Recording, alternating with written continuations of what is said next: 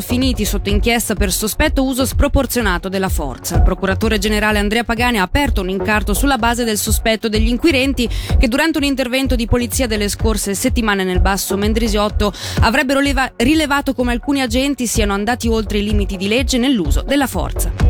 Stando a quanto riportato dal Corriere del Ticino, l'inchiesta riguarda con gradi di responsabilità differenti non solo agenti della comunale di Mendrisio e Chiasso, ma anche un paio di agenti della polizia cantonale, intervenuti questi ultimi durante la fuga di due richiedenti l'asilo. In questo contesto, sempre secondo le informazioni riportate dal CDT, gli agenti avrebbero infierito su uno dei due fuggitivi dopo che quest'ultimo era stato immobilizzato. Ora voltiamo pagina, parliamo ancora di elezioni cantonali. In questa settimana tutti i cittadini aventi diritto di voto riceveranno il materiale per il rinnovo del Consiglio di Stato e del Gran Consiglio per la legislatura 2023-2027 e si voterà il prossimo 2 aprile. La busta contiene la carta di legittimazione di voto, schede, buste di voto e un opuscolo informativo. La scheda sarà da compilare a mano scegliendo una lista oppure la scheda senza intestazione indicando le proprie preferenze per le candidate e i candidati un massimo di 5 per il Consiglio di Stato e di 90 invece per il Gran Consiglio. Sentiamo il cancelliere dello Stato Arnoldo Coduri. A livello organizzativo mm, non abbiamo niente di particolare, anche non avendo la pandemia, perciò quest'anno le operazioni di spoglio le potremo fare normalmente. Abbiamo cercato ecco, di intensificare un po' la campagna di lancio delle informazioni, anche visto che la busta con il materiale di voto verrà consegnata entro questo sabato a tutti i fuochi del cantone. Ecco, quindi ogni cittadino svizzero riceverà in questa settimana il materiale di voto, una busta, ha detto lei, che cosa c'è all'interno della busta? busta. Se si vuole votare per corrispondenza la busta deve venire riutilizzata, perciò deve essere aperta utilizzando il taglio descritto nella busta e non usando una taglierina. All'interno della busta si trova la carta di legittimazione di voto, le schede, le buste di voto e l'opuscolo informativo. E come si vota? Si vota in due modi, si può scegliere un partito mettendo la crocetta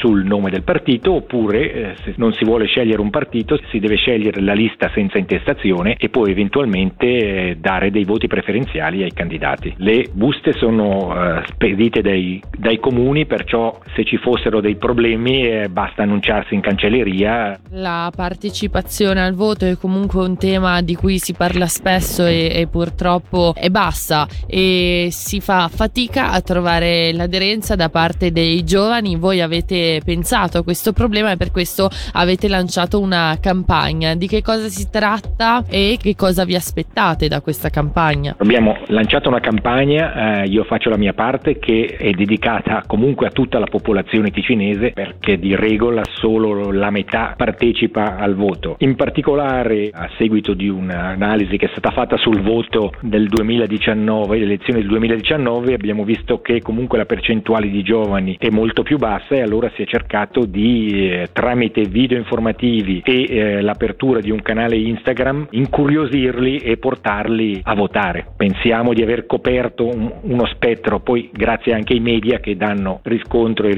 riflettono queste nostre informazioni, ci auguriamo che la, la partecipazione al voto quest'anno sia maggiore. La democrazia ci dà la possibilità di andare a votare, è un diritto acquisito, eh, dovremmo anche pensarlo come un dovere e perciò eh, al più tardi eh, al 2 di aprile recarci in, in, comune per votare o utilizzare lo strumento del voto per corrispondenza. Voltiamo pagina, un 38enne e un 27enne, entrambi cittadini albanesi residenti in Italia, sono stati fermati ed arrestati il 28 febbraio al valico di Chiasso Progeda dai collaboratori dell'Ufficio federale della dogana e sicurezza dei confini. Nell'auto su cui viaggiavano, riferiscono oggi Ministero Pubblico e Polizia Cantonale, sono stati rinvenuti 50 grammi di cocaina. L'ipotesi di reato nei loro confronti di infrazione aggravata alla legge federale sugli stupefacenti e per il 27enne anche di guida senza licenza e infrazione alla legge federale sugli stranieri per aver varcato il confine senza documenti.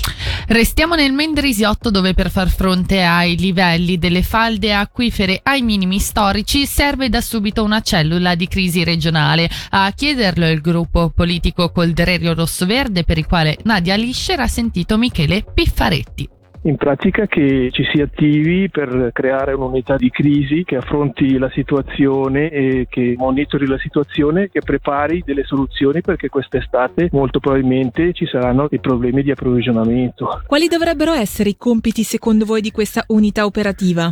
Sono diversi, nel senso da pianificare eventualmente dei recuperi di sorgenti che non sono più utilizzate, portare dei punti di rifornimento per l'acqua irrigua in diverse zone del Mendrisiotto dove la popolazione potrebbe andare a recuperare l'acqua per bagnare i giardini, prevedere delle condotte di emergenza, poi spetterà ai tecnici vedere un po' che soluzioni servono e probabilmente bisognerà coinvolgere la protezione civile e forse qualche struttura dell'esercito che mi risulta ha in dotazione del materiale materiale che potrebbe servire. Ci sono già discussioni in corso o è previsto un incontro tra i municipi sulla questione prossimamente? È appunto questo il problema in questo momento, che ci sono delle discussioni a livello di singoli comuni e si inizia solo adesso a percepire il problema. Non vorrei che ci sia un ritardo che poi ci coglie impreparati al momento della necessità. Chiaramente l'unità di crisi deve essere più operativa, non deve essere un gruppo politico. Praticamente i comuni, le strutture che ci sono al momento, i fornitori di acqua, le diverse entità che ci sono sul territorio devono potersi parlare e vista anche un po' l'esperienza che abbiamo fatto l'anno scorso, quest'anno dobbiamo reagire un po' di anticipo. Chiaramente non è ancora un'emergenza grave perché tanto dipenderà dalla situazione meteo delle prossime settimane, però abbiamo già un punto di partenza che è il livello inferiore rispetto all'anno scorso delle falde freatiche e ci apprestiamo ad entrare in un momento di consumi che aumentano con le irrigazioni, con le piscine e quindi ci presentiamo veramente un po' poveri ad affrontare una stagione dove i consumi sicuramente vanno ad aumentare.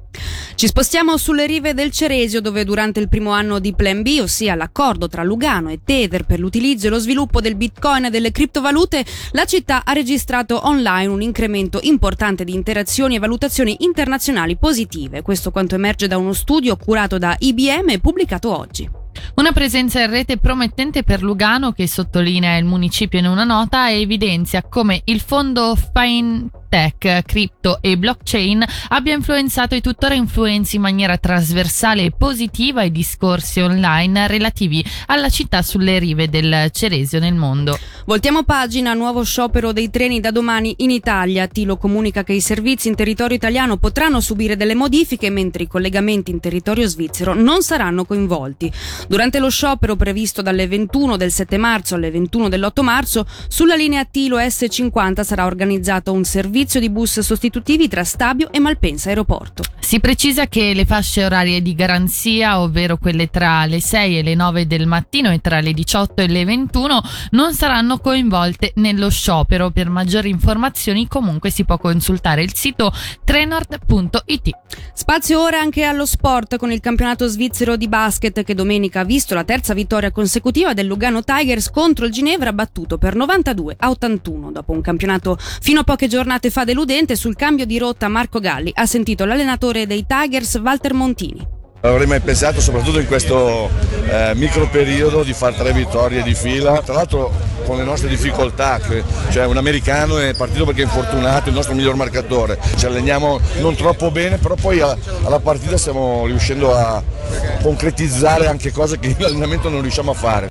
Ed è stato un fine settimana vittorioso anche per la Sam Massagno che sabato in casa ha battuto il Nyon per 85 a 75 per la Sam Massagno che sta dominando il campionato da inizio stagione. Sentiamo uno dei protagonisti della partita, Marco Mlajan. Avversario ostico sicuramente, Nion ha già mostrato diverse buone cose in campionato, noi non abbiamo sottovalutato, anzi siamo entrati subito bene in partita. Sul più 9 più 10, dopo abbiamo gestito, siamo penso arrivati anche fino a più 25, 26, boh ma alla fine il risultato dice 85-75 ma comunque penso che abbiamo giocato molto bene, gestito tutta la partita dall'inizio alla fine. E Marco Mlajan della San Massagno si è espresso anche sulle qualificazioni della nazionale rossocrociata per il campionato Eurobasket 2025. La fase 2 di prequalificazione si è chiusa con gli svizzeri al terzo posto alle spalle di Croazia e Polonia. Tra luglio e agosto ci sarà la fase 3 dei gironi. Il nostro inviato Marco Galli ha innanzitutto chiesto se pensa che la nostra nazionale abbia le qualità per passare il turno ed essere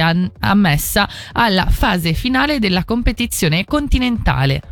Certo, penso di sì. Solitamente non abbiamo avuto fortuna con i sorteggi, quello è un po' stato peccato. Ci siamo beccati Croazia e Polonia in questo girone che una è arrivata quarta, l'altra ha anche partecipato all'ultimo europeo. Purtroppo non è stato facile, ero infortunato, non ho potuto aiutare la nazionale, ma comunque ho visto un ottimo basket con coach Papateodoru, che anche il gruppo mi sembra molto affiatato, molto, molto unito. Penso che abbiamo le carte in regola per fare molto bene quest'estate. Dovremo avere un po' fortuna col sorteggio, come ho detto, ma i presupposti ci sono. Se Tabo Sefoloscia gli viene in mente di giocare anche lui, se è in forma non sarebbe male. Ma sicuramente benvenuto, come dire, peccato che anche altri giocatori non ci siano per eh, decisione della federazione o decisione loro, purtroppo è così, ma penso che chi ci sarà comunque darà il massimo e daremo di tutto per qualificarci.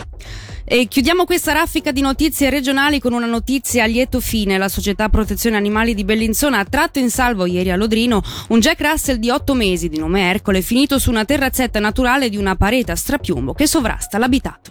Un recupero impegnativo per il gruppo tecnico della SPAB che si è avvalso del supporto del team di ricerca Cani Ticino e dell'ausilio di un sofisticato drone con camera termica. Vista la zona estremamente impervia e a strapiombo, sul posto sono intervenuti inizialmente anche due alpinisti, ma è stato solo grazie ad un elicottero che si è riusciti a recuperare il cagnolino senza troppi rischi. Queste le principali notizie regionali di oggi. Tra poco entriamo insieme nella seconda ora di A2 News. A2 News.